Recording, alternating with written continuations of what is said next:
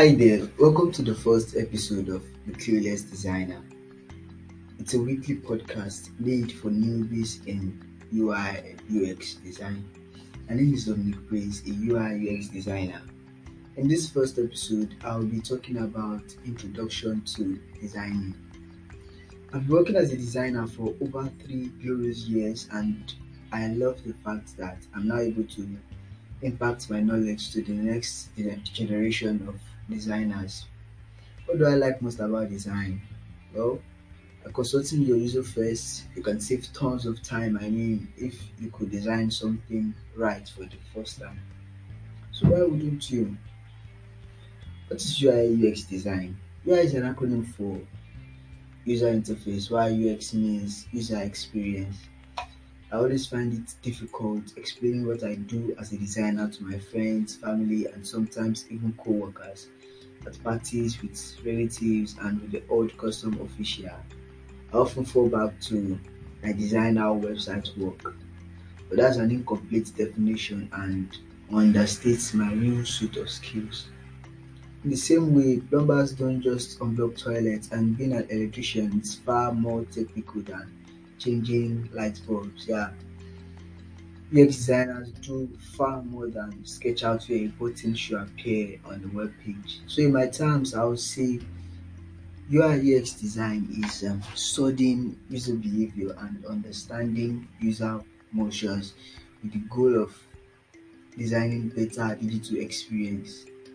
We often hear about how design in relation to digital products such as websites and apps, but design isn't limited to the digital space. Anything that can be experienced can be designed, from the packing of a toothbrush to the rules of an orthopedic chair, just name it, anything can be designed. The impact of um, good and bad design is everywhere, and that's one of the reasons it's such an exciting field and also explains why you already know a lot more about design than you realize. Every time you close a push door that has a pull bar or closes a confusing website in frustration, you're making a judgment on the quality of its design.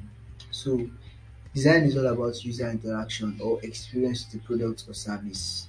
With that in mind, let's move on.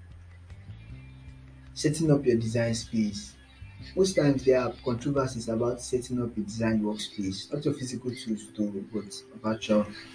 To create good designs, you need to adapt to tools that suit your personality, tools that you find easier and um, interesting to use. There are numerous tools, numerous design tools ranging from Adobe XD, Figma, InVision, Sketch, Zeplin, Mockplus, and a host of others. You can try the one you feel will go well with you. Also, there are controversies about which is better between Figma and Adobe XD. Figma releasing plugins for its users most times, making design easier, and um, XD trying its best in making a cool and interactive, user-friendly environment for its user, users. Personally, I am a proud Adobe user. I love XD and its interface. That's why Figma by doesn't have any effect because I believe we all just want to get to a destination, not minding the route we take. Then as newbies in designs, let me make this known to you. No matter your tool, your endpoint, the result is what the world is after. We are after what to present. Like the actual saying, the end justifies the means. That is also applicable in the design field. Secondly, you need to get your designer portfolio. As a designer, it's quite the most important step. Creating your portfolio as a designer matters a lot there are many platforms to achieve this, but among all, the two best platforms are Dribbble and Behance. They provide designer tips, allows designer post their work, and even provide job opportunities.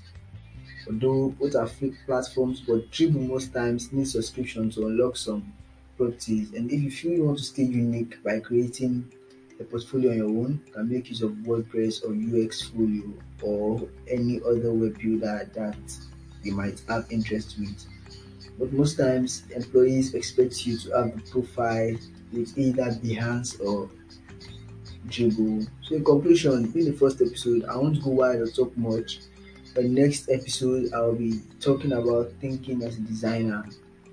Link to the podcast PDF downloads in the description. See you in the next episode. Bye.